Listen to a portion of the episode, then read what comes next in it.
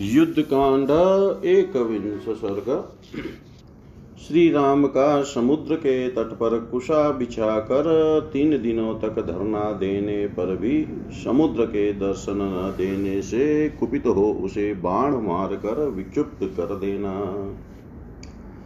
ततः सागरवैलायां दर्वानास्तीर्य राघव अञ्जलिं प्राङ्मुखः कृत्वा प्रतिशिष्यये महोदधे। बाहुम्भुजङ्गभोगाभमुपधायारीषुदन् जातरूपं यैश्चैव भूषणै भूषितं पुरा। मणिकाञ्चन् केयुर्मुक्ता प्रवरभूषणै भुजै परमनारीणामभिमृष्टमनेकधा। चन्दनागुरुभिश्चैव पुरस्तादभिसेवितं बालसूर्यप्रकाशेश्च चन्दनैरुपशोभितम् शयने चोतमाङ्गेन सीताया शोभितं पुरा तक्षकस्यैव सम्भोगं गङ्गाजलनिषेवितम्।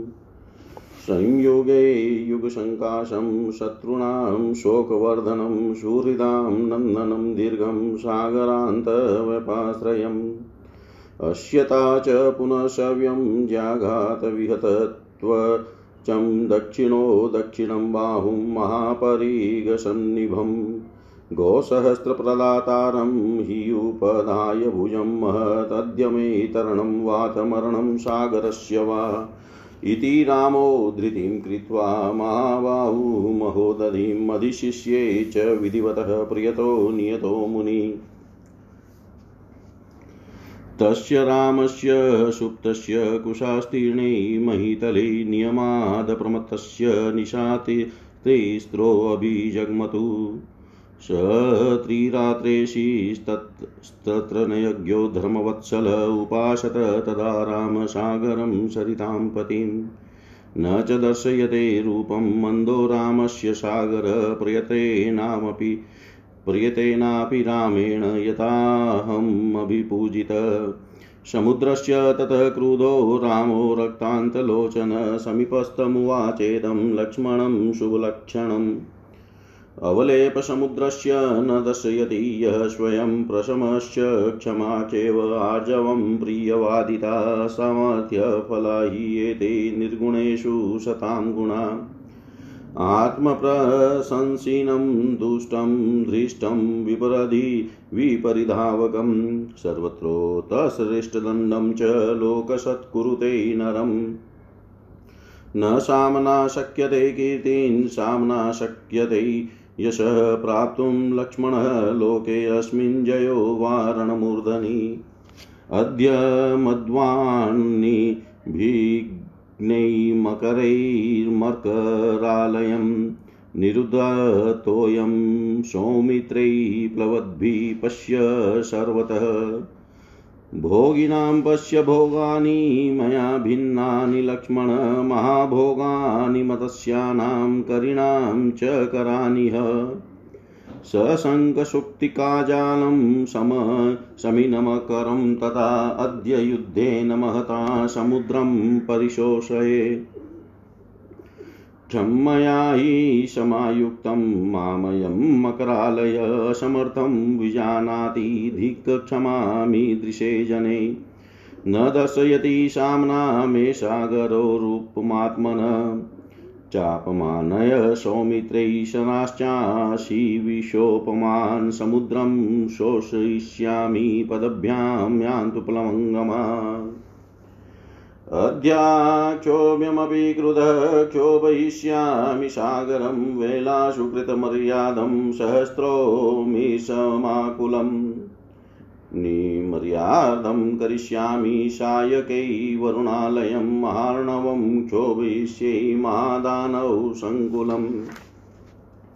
एवमुक्त्वा धनुष्पाणि क्रोधविस्फारिते क्षण बभूव रामो दुर्धर्षो युगान्ताग्निरिव ज्वलन् सम्पीडय च धनुर्घोरं कम्पयित्वा शरैर्जगत् विशिखानुग्रान् वज्रानिव शत्क्रतु शत्क्रतु। ते ज्वलन्तो महावेगास्तेजसा सायकोत्तमा प्रविशन्ति समुद्रस्य जलं वित्रस्तपन्नगम्। तोयवेगसमुद्रस्य शमिनमक्करो महान् स बभूव महाघोरसमारुतरवस्तथा मोमिमालवित्ततः सशङ्खशुक्ति समावृतः सधुं परिवृत्तोर्मि शशासिन्महोदधि। व्यथितापनगाश्च आसनः दीप्तास्या दीप्तलोचना दानवाश्च महावीर्या पातालतल्वासिन उर्मय सिन्दूरराजस्य सनक्रं करास्तथा विन्द्यमन्दरशङ्काशा समुत्पेतु सहस्रश। आगोणीततरङ्गोघसम्भ्रान्तो रगराक्षस उद्वर्तितमाग्राह सघोषो वरुणालय। ततस्तु तं राघवमुग्रवेगं प्रकर्षमाणं धनुर्प्रमेयम् सौमित्रिरुत्पत्त्यविनिश्वसन्तं मामेति चोक्त्वा धनुराललं वै एतद्विनापि हि उदधेस्तवाद्य सम्पत्स्यते वीरतमस्य कार्यम् भवद्विद्धा क्रोधवशं न यान्ति दीर्घं भगवान् पश्यतु साधुवृतम्। अन्तहितैश्चापि तथान्तरिक्षे ब्रह्मशिभिश्चेषुरशिभिश्च शब्द शब्दकृतकष्टमिति ब्रुवद्भिः मामेति चोक्त्वा महता स्वरेण। तदनन्तर श्री रघुनाथ जी समुद्र के तट पर कुशा बिछा कर महासागर के समक्ष हाथ जोड़ पूर्वाभिमुख हो वहाँ लेट गए। उस समय शत्रुसूदन श्री राम ने सर्प के शरीर की भांति कोमल और वनवास के पहले सोने के बने हुए सुंदर आभूषणों से सदा विभूषित रहने वाली अपनी एक दाहिनी बाह को तकिया बना रखा था। अयोध्या में रहते समय मातृकोटि की अनेक उत्तम नारियाँ, धाए, मणि और स्वर्ण के बने हुए केयूरों तथा मोती के श्रेष्ठ आभूषणों से विभूषित, अपने कर कमलों द्वारा नहलाने, धुलाने आदि के समय अनेक बार श्री राम के उस बाह को सहलाती और दबाती थी। पहले चंदन और अगुरु से उस बाह की सेवा होती थी। प्रातः काल के सूर्य की सी कांति वाले लाल चंदन उसकी शोभा बढ़ाते थे। सीता हरण से पहले शयन काल में सीता का सिर उस बाह की शोभा बढ़ाता था और श्वेत सैया पर स्थित एवं लाल चंदन से चर्चित हुई वह भा गंगा जल में निवास करने वाले तक्षक के शरीर की भांति सुशोभित होती थी। तक्षक नाग का रंग लाल माना गया है। तो इसलिए लाल भा युद्ध स्थल के जुए के समान वह विशाल भूजा। शत्रुओं का शोक विनाश, शोक बढ़ाने वाली और सुहृदों को दीर्घ काल तक आनंदित करने वाली थी। समुद्र पर्यंत अखंड भूमंडल की रक्षा का भार उनकी उसी भुजा पर प्रतिष्ठित था। बाई ओर को बारंबार बाण चलाने के कारण प्रत्यंचा के आधात से जिसकी त्वचा पर रगड़ पड़ गई थी जो विशाल परिध के समान सुदृढ़ एवं बलिष्ठ थी तथा जिसके द्वारा उन्होंने सहस्त्र गौवों का दान किया था, उस विशाल दाहिनी भुजा का तकिया लगाकर उदारता आदि गुणों से युक्त महाबाहु श्री राम, आज या तो मैं समुद्र के पार जाऊँगा या मेरे द्वारा समुद्र का संहार होगा। ऐसा निश्चय करके मौन हो मन वाणी और शरीर को संयम से रखकर महासागर को अनुकूल करने के उद्देश्य से विधि पूर्वक धरना देते हुए उस कुश आसन पर सो गए। कुश बिछी हुई भूमि पर सोकर नियम से असावधान न होते हुए श्री राम की वहाँ तीन रातें व्यतीत हो गई। इस प्रकार उस समय वहाँ तीन रात लेटे रहकर नीति के ज्ञाता धर्म वत्सल श्री रामचंद्र जी सरिताओं के स्वामी समुद्र की उपासना करते रहे। परंतु नियम पूर्वक रहते हुए श्री राम के द्वारा यथोचित पूजा और सत्कार पाकर भी उस मंदमती महासागर ने उन्हें अपने आदि देविक रूप का दर्शन नहीं कराया, वह उनके समक्ष प्रकट नहीं हुआ। तब अरुण नेत्र प्रांत वाले भगवान श्री राम समुद्र पर कुपित हो उठे और पास ही खड़े हुए शुभ लक्षण युक्त लक्ष्मण से इस प्रकार बोले, समुद्र को अपने ऊपर बड़ा अहंकार है, जिससे वह में, स्वयं मेरे सामने प्रकट नहीं हो रहा है। शांति, क्षमा, सरलता और मधुर भाषण, ये जो सतपुरुषों के गुण हैं, इनका गुणहीनों के प्रति प्रयोग करने पर यही परिणाम होता है कि वे उस गुणवान पुरुष को भी असमर्थ समझ लेते हैं। जो अपनी प्रशंसा करने वाला, दुष्ट, धृष्ट, सर्वत्र धावा करने वाला और अच्छे बुरे सभी लोगों पर कठोर दंड का प्रयोग करने वाला होता है उस मनुष्य का सब लोग सत्कार करते हैं। लक्ष्मण सामनीति, शांति के द्वारा इस लोक में न तो कीर्ति प्राप्त की जा सकती है, न यश का प्रसार हो सकता है और न संग्राम में विजय ही पाई जा सकती है।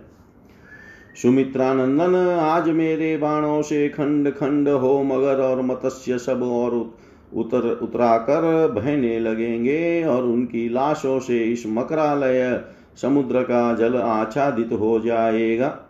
तुम यह दृश्य आज अपनी आँखों देख लो। लक्ष्मण, तुम देखो कि मैं यहाँ जल में रहने वाले सर्पों के शरीर मत्स्यों के विशाल कलेवर और जल हस्तियों के शुंड दंड के किस तरह टुकड़े टुकड़े कर डालता हूँ। आज महान युद्ध ठान कर शंख और सीपियों के समुदाय तथा मत्स्यों और मगरों सहित समुद्र को मैं अभी सुखाए देता हूँ। मगरों का निवास भूत यह समुद्र मुझे क्षमा से युक्त देख असमर्थ समझने लगा है, ऐसे मूर्खों के प्रति की गई क्षमा को धिकार है। सुमित्रानंदन साम नीति का आश्रय लेने से यह समुद्र मेरे सामने अपना रूप नहीं प्रकट कर रहा है। इसलिए धनुष तथा विषधर सर्पों के समान भयंकर बाण ले आओ। मैं समुद्र को सुखा डालूँगा, फिर वानर लोग पैदल ही लंका पूरी को चले। यद्यपि समुद्र को अक्षोभ्य कहा गया है, फिर भी आज कुपित होकर मैं इसे विक्षुब्ध कर दूँगा। इसमें सहस्त्रो तरंगे उठती रहती है, फिर भी यह सदा अपने तट की मर्यादा में ही रहता है। किंतु अपने बाणों से मार कर मैं इसकी मर्यादा नष्ट कर दूँगा। बड़े बड़े दानुओं से भरे हुए इस महासागर में हलचल मचा दूँगा, तूफ़ान ला दूँगा। यो कहकर दुर्दश वीर भगवान श्री राम ने हाथ में धनुष ले लिया। वे क्रोध से आँखें फाड़ फाड़ कर देखने लगे और प्रलय अग्नि के समान प्रज्वलित हो उठे। उन्होंने अपने भयंकर धनुष को धीरे से दबाकर उस पर प्रत्यंचा चढ़ा दी और उसकी टंकार से सारे जगत को कंपित करते हुए बड़े भयंकर बाण छोड़े मानो इंद्र ने बहुत से वज्रों का प्रहार किया हो। तेज से प्रज्वलित तेज से प्रज्वलित होते हुए वे महान, वेगशाली श्रेष्ठ मान समुद्र के जल में घुस गए। वहाँ रहने वाले सर्प भय से थर्रा उठे। मत्स्यों और मगरों सहित महासागर के जल का महान वेग सहसा अत्यंत भयंकर हो गया। वहाँ तूफ़ान का कोलाहल छा गया।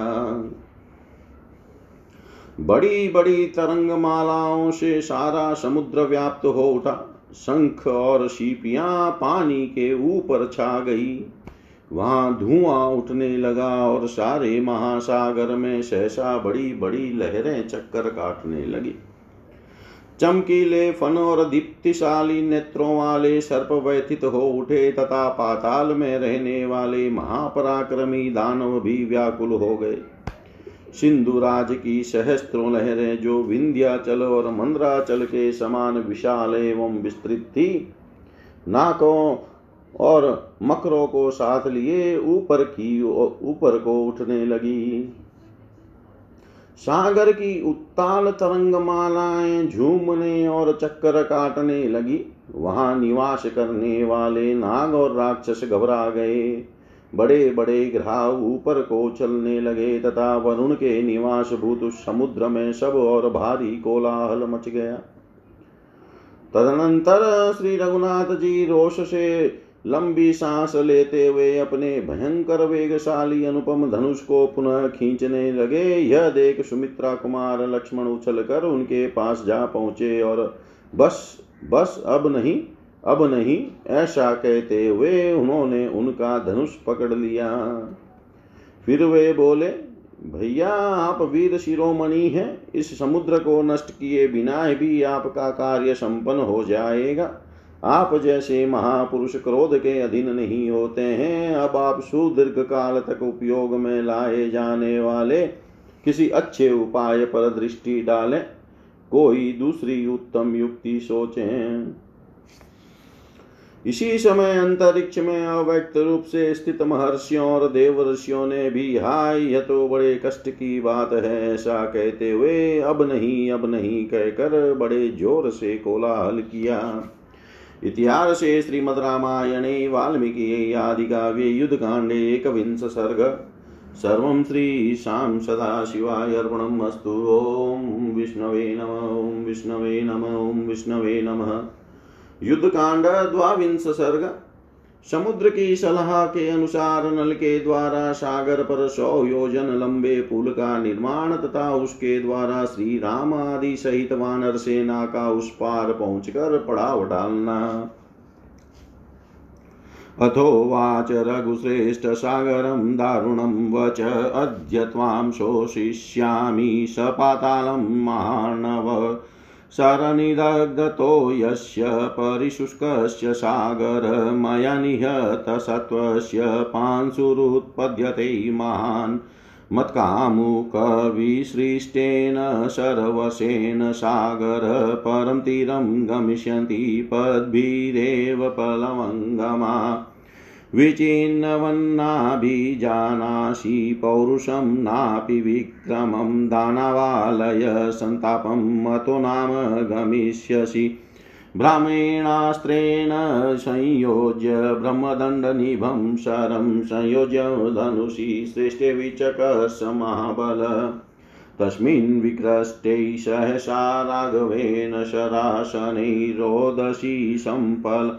सम्पपालेव पर्वता च चङ्कम्पिरै तमस्य लोकमावव्रै दिशश च न चकाशिरे प्रतिचुक्षुभिर्चाशु सरासि सरितस्तथा। त्र्यकश त्र्यक च सह नक्षत्रैः सङ्गतो चन्द्रभास्करो भास्कराशुभिरादिप्तं तमसा च समावृतम्। प्रचकाशे तदाकाशमुल्काशात् विदीपिते अन्तरिक्षा च निधातानि जगमुरतुलस्वना वपुप्रकर्षेण वौदिव्यमारुतपङ्कय पङ्कय भभञ्ज च सदा। तदा भवञ्जतश्च तदा वृक्षाञ्जलदानुद्वन्मुहुः आरुजंश्चेव शैलाग्रान् शिखराणि बम्ब बभञ्ज च। दिवि च स्म महामेघा सहता समहाश्वना। मुमुचु वै द्यूतानग्निस्ते महासन्यस्तदा। यानि भूतानि दृश्यानि चक्रुषुश्चाशनैः समम्। अदृश्यानि च भूतानि मुमुचु भैरवस्ववनम्। शिशियरे चाभिभूतानि सन्त्रस्तान्युद्विजन्ति च। सम्प्रविव्यथिरे चापि न च परस्पन्दिरे भयात्। स भूतैः शतो योमीशनागस राक्षस सहसा भूततो वेगाद्भिं वेगो महोदरी। योजनं व्यतिचक्राम वेलामन्यन्त्रसम्प्लवा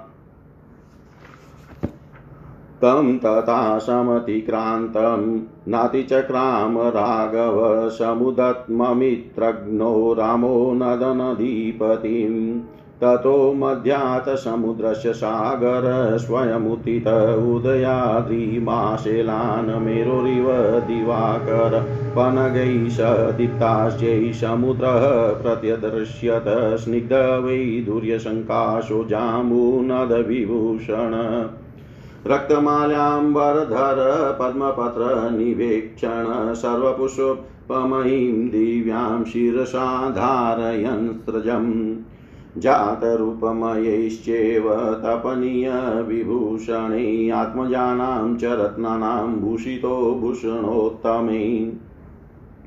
धातुभिमण्डितशैलो विविधैमवानिव एकावलिमध्यगतं तरलं पाण्डरप्रभं विपुलै नो रसा बिभ्रतकौस्तुभस्य सहोदरम् आगुणिततरङ्गोग कालिकानिलसङ्कुल गङ्गासिन्धुप्रधानाभिरापगाभिसमावृत उद्वर्तितमाग्राह सम्भ्रान्तो रगराक्षस देवतानां सुरूपाभिनानारूपाभिरीश्वर सागरसम्मुप्रक्रम्य पूर्वमामन्त्रय वीर्यवान्। अब्रवीद प्राञ्जलिर्वाक्यं राघवं शरणा शर शरपाणिवनं पृथिवीवायुराकाशमापो ज्योतिश्च राघव स्वभावै सौम्य तिष्ठन्ति शाश्वतं मार्गमाश्रिता। तत्स्वभावो ममप्येष यद्गादोऽहं प्लवविकारस्तु भवेदगाध एतत् ते प्रवदाम्यहम् न कामा न च लोभा वानभयात् पातिवात्मज ग्राहनक्राकुलजलं स्तम्भयेयं कथञ्चन विद्धास्येन गन्तासि विषयिष्येऽप्यहं तथा न ग्राहाविदमिष्यन्ति यावत्सेना तरिष्यति। हरिणां तर्तरणैराम करिष्यामि यथा स्थलम् तं ब्रवीद तदा शृणु मे वरुणालय अमोघोऽयं महाबाण, कस्मिन् देशे निपात्यताम्। रामस्य वचनं श्रुत्वा तं च दृष्ट्वा महाशरं, महोदधी महातेजा राघवं वाक्यमब्रवीत्। उत्तरेणावकाशोऽस्ति कश्चित् पुण्यतरो मम द्रुमकुल्य इति ख्यातो, लोके ख्यातो यथा भवान्। उग्रदर्शनम, उग्रदर्शनकर्माणो भवस्तत्र दस्यव आविरप्रमुखा पापा पिबन्ति सलिलं मम तेन तत्स्पर्शनं पापं सहेयं पापकर्मभियमोघक्रियतां राम अयं तत्र शरोत्तम। तस्य तद्वचनं श्रुत्वा सागरस्य महात्मनः मुमोच तं शरं दीप्तं परं सागरदर्शनात्।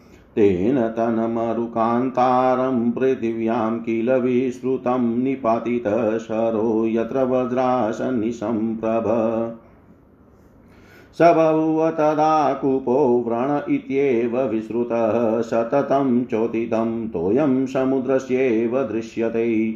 अवधारणशब्दश्च दारुणसम्पद्यत तस्मात् तद्बाणपातेन अपकुक्षिष्वशोषयत् विख्यातं त्रिषु लोकेषु मरुकान्तारमेव च शोषयित्वा तु तं कुक्षिं रामो दशरथात्मज। वरं तस्मै ददौ विद्वानमरवै अमरविक्रम। पशव्यश्चाल्परोगश्च फलमूलरसायुत बहुस्नेहो बहुक्षीर सुगन्धिविविधौषधी एवमेते च संयुक्तो बहुभिसंयुतो मरुरामस्य वरदाना च शिवपन्था बभूव। तस्मिन् दग्धे तदा कुक्षौ समुद्रसरितं पति राघव सर्वशास्त्रज्ञमिदं वचनमब्रवीत्। अयं सौम्यनलो नाम तनयो विश्वकर्मण पित्रा दत्तवर श्रीमान् प्रीतिमान् विश्वकर्मण। एष सेतुं महोत्साह करोतु मयि वानर, तमहं धारयिष्यामि तथा ह्येष पिता तथा एवमुक्त्वो दधि नष्ट समुताय नलस्तत अब्रवीदवानश्रेष्ठो वाक्यं राम महाबलम्। अहं सेतुं करिष्यामि विस्तीर्णे मकरालये पितुः सामर्थ्यमासाद्य तत्त्वमाहमहो दधि दण्ड एव वरो लोके पुरुषयेति मे मतिधिकक्षमामकृतज्ञेषु। सान्त्वं दानमथापि वा। अयं हि सागरो भीमसेतुकर्म दिदृक्षया ददो दण्डभयादघाधं राघवाय महोदधि। मम मातु वरो दतो मन्दरे विश्वकर्मणा मया तु तत्सदृशपुत्रस्तव देवि भविष्यति। औरस्त औरसस्तस्य पुत्रोऽहं सदृशो विश्वकर्मणा स्मारितोऽस्म्यहमेतेन तत्त्वमाहमहोदधि। न चाप्यहमनुक्तो व प्रब्रूयामात्मनो गुणान्। समतश्चाप्यहं सेतुं कर्तुं वै वरुणालये तस्मादध्येव भद्रन्तु। सेतुं वानरपुङ्गवा ततो विसृष्टा रामेण सर्वतो हरिपुङ्गवा उत्पेतु तु उत्पेततु महारण्यं हृष्टा शतसहस्रश। तेन गाननगशङ्काशा शाखा मृगगणसभा बम्बञ्जुः पादापास्तत्र प्रचकसुश्च सागरम्। तैशालैश्चाश्वकर्णैश्च धवैवंशैश्च वानराकुटजेरजु नैस्तालैस्तिलकेस्तिनिशैरपि बिल्वकैः सप्तपर्णैश्च कणिकारैश्च पुष्पितैश्च्युतैश्चाशोकवृक्षैश्च सागरं समपूरयन् समूलाश्च विमूलाश्च पादपान् हरिषत्तमा इन्द्रकेतुनिवोधम्य प्रजरुवानरास्तरुण तालान् दाडिमगुल्माश्च नारिकेलविभीतिकान् करिराणबकुलान् निम्बान् सम्माजव्यूरितस्तत अस्तिमात्रान् महाकाया पाषाणाश्च महाबला पर्वताश्च समुत्पाटय यन्त्रे परिवन्ति च। प्रक्षिप्यमाणैरचलैः सहसा जलमुद्धृतं समुत्सर्प चाकाशम समुतसर्प चाकाशमवासर्पत ततः पुनः समुद्रं क्षोभयामाशु निर्पतन्तसमन्तत, सूत्राण्यन्ये प्रगृह्णन्ति अयतं शतयोजनम् नलश्चक्रे महासेतुं मध्ये नदनधिपते स तदा क्रियते सेतु वानरे घोरकर्मभि दण्डानन्ये प्रगृह्णन्ति विचिन्वन्ति तथा परे वानरे शतशस्तत्र रामस्य रामस्याज्ञापूषरै मेघाभै, पर्वताभैश्च त्रीणै काष्ठैव बन्दिरै पुष्पिताग्रैश्च तरुभिः बध्नन्ति वानरा। पाषाणाश्च, गिरिप्रख्यान्, गिरीणां शिखिराणि च दृश्यन्ते, परिधावन्तो गृहं दानौ सन्निभा। शिलानां क्षिप्यमाणानां शैलानां तत्र पात्यतां बभुवतु मूलशब्दस्तदा तस्मिन् महोदधो कृतानि प्रथमे नाव्यायोजनानि चतुर्दश प्रहस्ते स्वरमाणे प्लवङ्गमे। द्वितीयेन तथैवायना योजनानि तु विशन्ति, कृतानि प्लवगेस्तूर्णं भीमकायै महाबलै। अहिल्या अहयां तृतीयेन तथा योजनानि तु सागरे त्वरमाणि महाकायैरेकविंशति विंशतिरेव च। चतुर्थेन चता चतुर्थेन तथा चाल्या चाह्यान् चतुर्थेन तथा चान्ना द्वाविशन्ति रथापि वा योजनानि महावेगै कृतानि त्वरितेस्तत। पञ्चमेन तथा चान्नाप्लवगै क्षिप्रकारिभिः योजनानि त्रयोविशन्तसुवेलमधिकृत्य वै। शवानरवर श्रीमान् विश्वकर्मात्मजो बली बबन्धसागरे सेतुं यथा चाश पिता तथा सनलेन कृतसेतु सागरे मकरालये शुशुभेषु भग श्रीमान् स्वातिपत इवाम्बरे।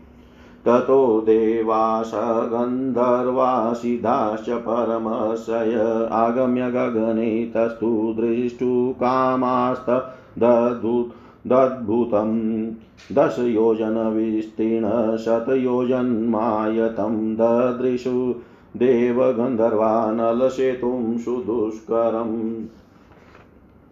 आप्लवन्तप्लवन्तश्च गर्जन्तश्च प्लवङ्गमातामचिन्त्यमशयं च इयद्भुतं लोमहर्षणम् ददृशु सर्वभूतानि सागरे सेतुबन्धनं तानि कोटिसहस्राणि वानराणां महोजसाम् भद्रन्तसागरे सेतुं जग्मुपारं महोदरे विशालसुकृत श्रीमान् शुशुभिषु समाहित अशोभतमान सेतु सीमन्त इव सागरे तत्पारे समुद्रस्य गदापाणि विभीषण परेषामभिधातात मतिष्ठत सचिवैः सुग्रीवस्तु तत् प्राह रामं सत्यपराक्रमं हनुमन्तं त्वमारोह अङ्गदं त्वतलक्ष्मण अयं हि विपुलो वीरसागरो मकरालय।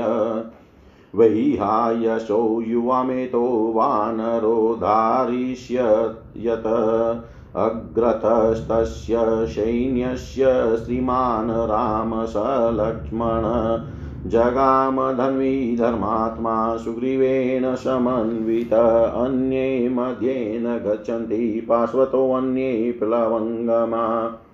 सलिलं प्रपत्यन्त्यन्ये मार्गमन्ये प्रपेदिरे केचिद्विहाय सगता सुपर्णा इव पुक्लुः घोषेण महता घोषं सागरस्य समुद्रितं भीमम् अन्तर्दधे भीमा। तरन्ति हरिवाहिनी।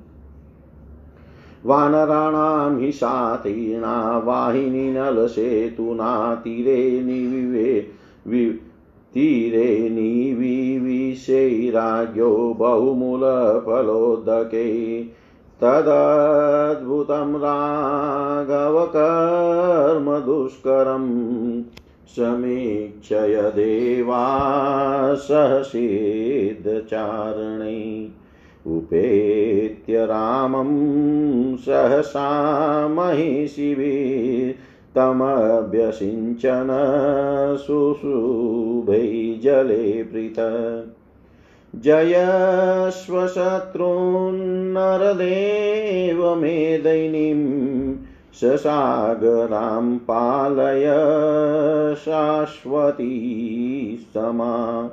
इतीव रामं नरदेवसत्कृतं शुभवचोभिविविधेर्पूजयन् शुभैवचोभिविविधेर् पूजयन्।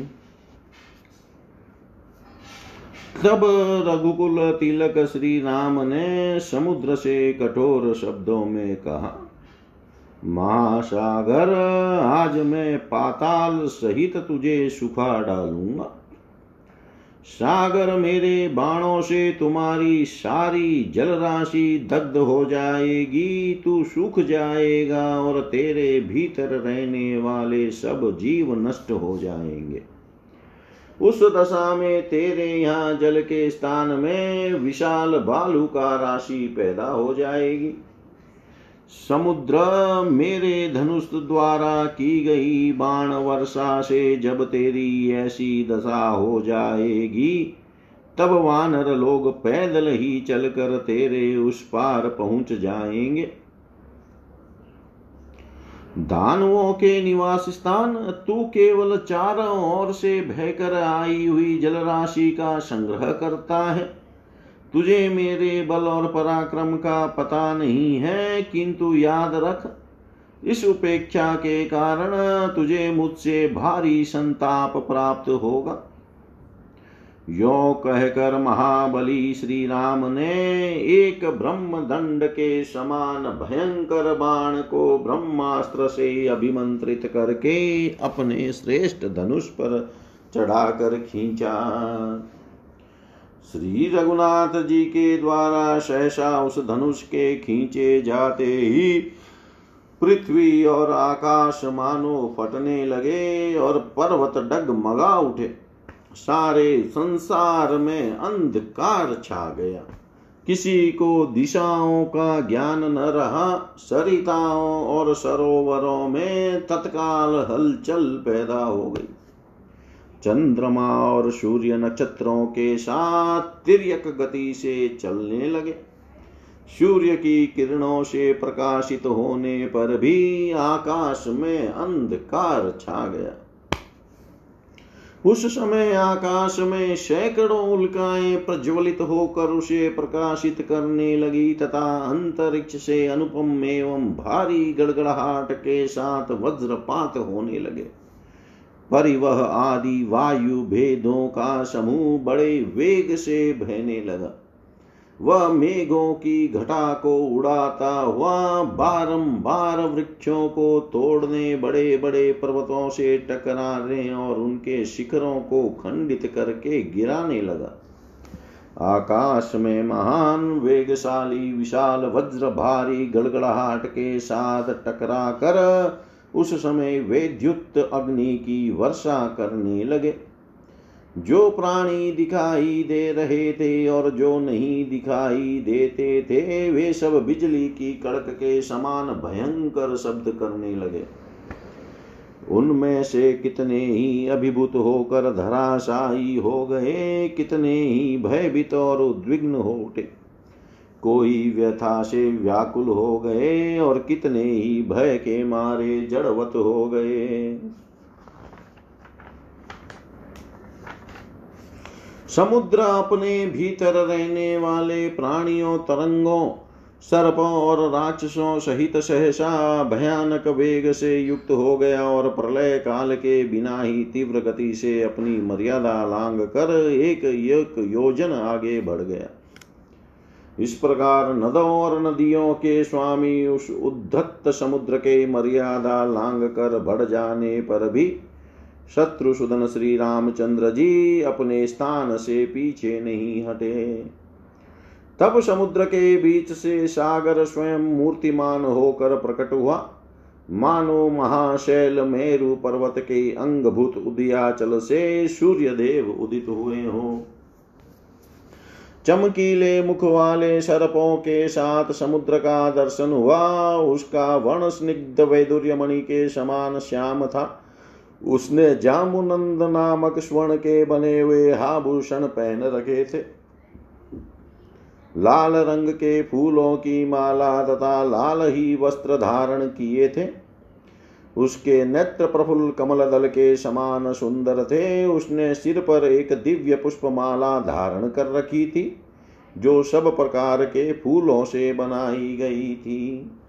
स्वर्ण और तपे हुए कांचन के आभूषण उसकी शोभा बढ़ाते थे। वह अपने ही भीतर उत्पन्न हुए रत्नों के उत्तम आभूषणों से विभूषित था। इसीलिए नाना प्रकार के धातुओं से अलंकृत हिमवान पर्वत के समान शोभा पाता था। वह अपने विशाल वक्ष स्थल पर कौस्तुभ मणि के सहोदर सदृश, एक श्वेत प्रभा से युक्त मुख्य रत्न धारण किए हुए था, जो मोतियों के एक हरी माला के मध्य भाग में प्रकाशित हो रहा था। चंचल तरंगे उसे घेरे हुई थी, मेघमाला और वायु से वह व्याप्त था, तथा गंगा और सिंधु आदि नदियाँ उसे सब ओर से घेर कर खड़ी थी। उसके भीतर बड़े बड़े ग्रह उद्भ्रांत हो रहे थे। नाग और राक्षस घबराए हुए थे। देवताओं के समान सुंदर रूप धारण करके आई हुई विभिन्न रूप वाली नदियों के साथ शक्तिशाली नदीपति समुद्र ने निकट आकर पहले धनुर्धर श्री रघुनाथ जी को संबोधित किया और फिर हाथ जोड़कर कहा, सौम्य रघुनंदन पृथ्वी, वायु, आकाश, जल और तेज, ये सर्वदा अपने स्वभाव में स्थित रहते हैं, अपने सनातन मार्ग को कभी नहीं छोड़ते, सदा उसी के आश्रित रहते हैं। मेरा भी यह स्वभाव ही है, जो मैं अगाध हूँ और अथा हूँ, कोई मेरे पार नहीं जा सकता। यदि मेरी था मिल जाए तो यह विकार मेरे स्वभाव का व्यतिक्रम ही होगा, इसलिए मैं आपसे पार होने का यह उपाय बताता हूँ। राजकुमार में मगर और नाक आदि से भरे हुए अपने जल को किसी कामना से, लोभ से अथवा भय से किसी तरह स्तंभित नहीं होने दूँगा। श्री राम में ऐसा उपाय बताऊँगा जिसे आप मेरे पार चले जाएँगे। ग्रह वानर को कष्ट नहीं देंगे। सारी सेना पार उतर जाएगी और मुझे भी खेद नहीं होगा। मैं आसानी से सब कुछ सह लूँगा। वानरों के पार जाने के लिए जिस प्रकार पुल बन जाए, वैसा प्रयत्न मैं करूँगा। तब श्री रामचंद्र जी ने उसे कहा, वरुणालय, मेरी बात सुनो। मेरा यह विशाल बाण अमोघ है। बताओ इसे किस स्थान पर छोड़ा जाए? श्री रामचंद्र जी का यह वचन सुनकर और उस महान बाण को देखकर महातेजस्वी महासागर ने रघुनाथ जी से कहा, प्रभु, जैसे जगत में आप सर्वत्र विख्यात एवं पुण्यात्मा हैं, उसी प्रकार मेरे उत्तर की और ध्रुमकुल्य नाम से विख्यात एक बड़ा ही पवित्र देश है। वहाँ आभिरादि जातियों के बहुत से मनुष्य निवास करते हैं, जिनके रूप और कर्म बड़े ही भयानक हैं। वे सब के सब पापी और लुटेरे हैं, वे लोग मेरा जल पीते हैं। उन पापाचार्यों को स्पर्श, का स्पर्श मुझे प्राप्त होता रहता है, इस पाप को मैं नहीं सह सकता। श्री राम आप अपने इस उत्तम बाण को वहीं सफल कीजिए। महामना समुद्र का यह वचन सुनकर सागर के दिखाए अनुसार उसी देश में श्री रामचंद्र जी ने वह अत्यंत प्रज्वलित बाण छोड़ दिया। वह वज्र और असनी के समान तेजस्वी बाण जिस स्थान पर गिरा था, वह स्थान उस बाण के कारण ही पृथ्वी में दुर्गम मरुभूमि के नाम से प्रसिद्ध हुआ। उस बाण से पीड़ित होकर उस समय वसुधा आर्तनाद कर उठी। उसकी चोट से जो छेद हुआ, उसमें होकर रसाल का जल ऊपर को उछलने लगा। वह छिद्र कुएँ के समान हो गया और व्रण के नाम से प्रसिद्ध हुआ। उस कुएँ से सदा निकलता हुआ जल समुद्र के जल की भांति ही दिखाई देता है। उस समय वहाँ भूमि के विदीर्ण होने का भयंकर शब्द सुनाई पड़ा। उस बाण को गिराकर वहाँ के भूतल की कुक्षी में तालाब पोखरे आदि में वर्तमान जल को श्री राम ने सुखा दिया। तब से वह स्थान तीनों लोकों में मरुकांतार के नाम से ही विख्यात हो गया, जो पहले समुद्र का कुक्षी प्रदेश था। उसे सुखाकर देवोपम पराक्रमी विद्वान दशरथ नंदन श्री राम ने उसे मरुभूमि को, उस मरुभूमि को वरदान दिया। यह मरुभूमि पशुओं के लिए हितकर होगी, यहाँ रोग कम होंगे, यह भूमि फल, मूल और रसों से संपन्न होगी। यहाँ घी आदि चिकने पदार्थ अधिक सुलभ होंगे। दूध की बहुतायात होगी। यहाँ सुगंध छाई रहेगी और अनेक प्रकार की औषधियाँ उत्पन्न होगी। इस प्रकार भगवान श्री राम के वरदान से वह मरु प्रदेश इस तरह के बहुसंख्यक गुणों से संपन्न हो सबके लिए मंगलकारी मार्ग बन गया। उस कुक्ष स्थान के दग्ध हो जाने पर सरिताओं के स्वामी समुद्र ने संपूर्ण शास्त्रों के ज्ञातवा, ज्ञाता श्री रघुनाथ जी से कहा, सौम्या, आपकी सेना में जो ये नल नामक कांतिमान वानर है, साक्षात विश्वकर्मा का पुत्र है। इसे इसके पिता ने यह वर दिया है कि तुम मेरे ही समान समस्त शिल्प कला में निपुण होोगे प्रभु आप भी तो इस विश्व के सृष्टा विश्वकर्मा है, इस नल के हृदय में आपके प्रति बड़ा प्रेम है। यह महान उत्साही वानर अपने पिता के समान ही शिल्प कर्म में समर्थ है। अतः यह मेरे ऊपर पुल का निर्माण करे, मैं उस पुल को धारण करूँगा। यो कहकर समुद्र अदृश्य हो गया। तब वानर श्रेष्ठ नल उठकर महाबली भगवान श्री राम से बोला, प्रभु, मैं पिता की दी हुई शक्ति को पाकर इस विस्तृत समुद्र पर सेतु का निर्माण करूँगा। महासागर ने ठीक कहा है। संसार में पुरुष के लिए अकृतज्ञों के प्रति दंड नीति का प्रयोग ही सबसे बड़ा अर्थ साधक है। ऐसा मेरा विश्वास है, वैसे लोगों के प्रति क्षमा सांत्वना और दान नीति के प्रयोग को धिक्कार है। इस भयानक समुद्र को राजा शकर के पुत्रों ने ही बढ़ाया है, फिर भी इसने कृतज्ञता से नहीं, दंड के भय से ही सेतु कर्म देखने की इच्छा मन में लाकर श्री रघुनाथ जी को अपनी था दी है। मंद्राचल पर विश्वकर्मा जी ने मेरी माता को यह वर दिया था कि देवी तुम्हारे गर्भ से मेरे ही समान पुत्र होगा। इस प्रकार मैं विश्वकर्मा का और पुत्र हूँ और शिल्प कर्म में उन्हीं के समान हूँ। इस समुद्र ने आज मुझे इन सब बातों का स्मरण दिला दिया है। महासागर ने जो कुछ कहा है ठीक है, मैं बिना पूछे आप लोगों से अपने गुणों को नहीं बता सकता था, इसीलिए अब तक चुप था। मैं महासागर पर पुल बांधने में समर्थ हूँ, अतः सब वानराज ही पुल बांधने का कार्य आरंभ कर दे। तब भगवान श्री राम के भेजने से लाखों बड़े बड़े वानर हर्ष और उत्साह से भरकर सब और उछलते हुए गए और बड़े बड़े जंगलों में घुस गए। वे पर्वत के समान विशाल काय वानर शिरोमणि पर्वत शिखरों और वृक्षों को तोड़ देते और उन्हें समुद्र तक खींच लाते थे। वे साल अश्वकर्ण धव बाँस कुटज अर्जुन, ताल, तिलक, तिनिश, बैल, चितवन खिले हुए कने राम और अशोक आदि वृक्षों से समुद्र को पाटने लगे। वे श्रेष्ठ वानर वहाँ के वृक्षों को जड़ से उखाड़ लाते या जड़ के ऊपर से ही तोड़ लाते थे। इंद्र ध्वज के समान ऊँचे ऊँचे वृक्षों को उठाए लिए चले जाते थे। ताड़ों नार की झाड़ियों, नारियल और बहेड़े के वृक्षों करीर बकुल, तथा नीम भी, नीम को भी इधर उधर से तोड़ तोड़ कर लाने लगे। महाकाय महाबली वानर हाथी के समान बड़ी बड़ी शिलाओं और पर्वतों को उखाड़ कर यंत्रों विभिन्न साधनों द्वारा समुद्र तट पर ले आते थे। शिला खंडों को फेंकने से समुद्र का जल सहसा आकाश में उठ जाता और फिर वहाँ से नीचे की, नीचे को गिर जाता था। उन वानरों ने शब और पत्थर गिराकर समुद्र में हलचल मचा दी। कुछ दूसरे वानर सौ योजन लंबा सूत पकड़े हुए थे। नल नदों और नदियों के स्वामी समुद्र के बीच में महान सेतु का निर्माण कर रहे थे। भयंकर कर्म करने वाले वानरों ने मिलजुल कर उस समय सेतु निर्माण का कार्य आरंभ किया था। कोई नापने के लिए दंड पकड़ते थे तो कोई सामग्री जुटाते थे। श्री रामचंद्र जी की आज्ञा शिरोधार्य करके सैकड़ों वानर जो पर्वतों और मेघों के समान प्रतीत होते थे, वहाँ तिनको और काष्टों द्वारा भिन्न भिन्न स्थानों में पुल बाँध रहे थे, जिनके अग्रभाग फूलों से लदे थे, ऐसे वृक्षों द्वारा भी वे वानर सेतु बांधते थे।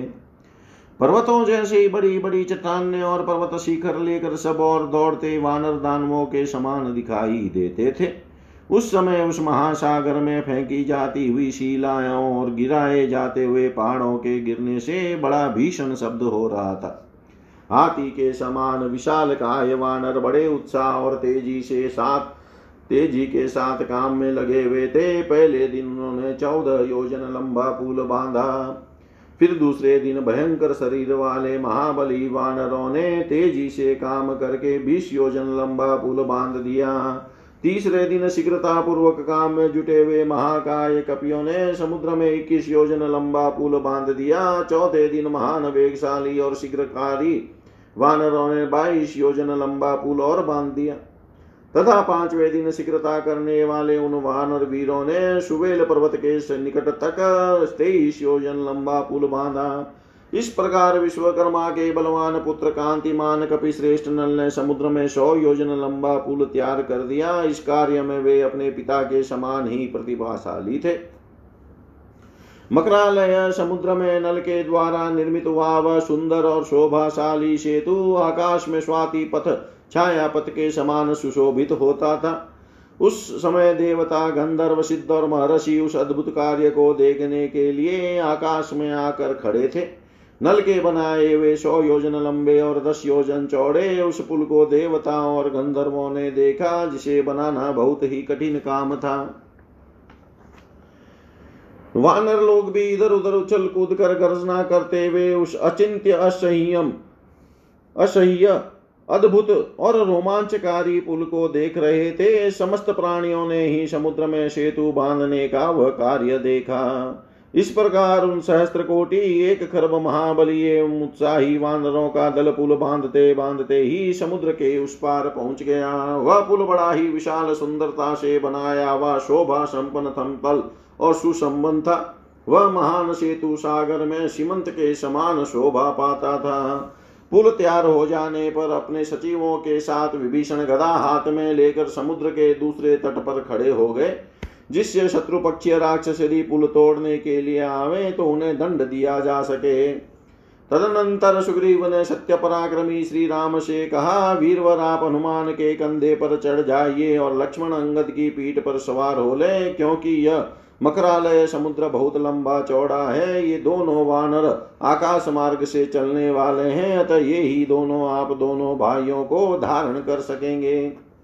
इस प्रकार धनुर्धर एवं धर्मात्मा भगवान श्री राम लक्ष्मण और सुग्रीव के साथ उस सेना के आगे आगे चले। दूसरे वानर सेना के बीच में और अगल बगल में होकर चलने लगे। कितने ही वानर जल में कूद पड़ते और तैरते हुए चलते थे, दूसरे पुल का मार्ग पकड़कर जाते थे और कितने ही आकाश में उछल कर गरुड़ के समान उड़ते थे। इस प्रकार पार जाती हुई उस भयंकर वानर सेना ने अपने महान घोष से समुद्र की बढ़ी हुई भीषण गर्जना को भी दबा दिया। धीरे धीरे वानरों की सारी सेना नल के बनाए हुए पुल से समुद्र के उस पार पहुँच गई। राजा सुग्रीव ने फल मूल और जल की अधिकता देख सागर के तट पर ही सेना का पड़ाव डाला। भगवान श्री राम का वह अद्भुत और दुष्कर कर्म देख कर सिद्ध चारण और महर्षियों के साथ देवता लोग उनके पास आए तथा उन्होंने अलग अलग पवित्र एवं शुभ जल से उनका अभिषेक किया। फिर बोले, नरदेव, तुम शत्रुओं पर विजय प्राप्त करो और समुद्र पर्यंत सारी पृथ्वी का सदा पालन करते रहो। इस प्रकार भांति भांति के मंगल सूचक वचनों द्वारा राज सम्मानित श्री राम का उन्होंने अभिवादन किया। इतिहास श्रीमद रामायणे वाल्मीकि आदि काव्ये युतकाण्डे सर्ग सर्वं श्रीशां सदा शिवाय अस्तु ॐ विष्णवे नम, ॐ विष्णवे नम, ॐ विष्णवे नमः।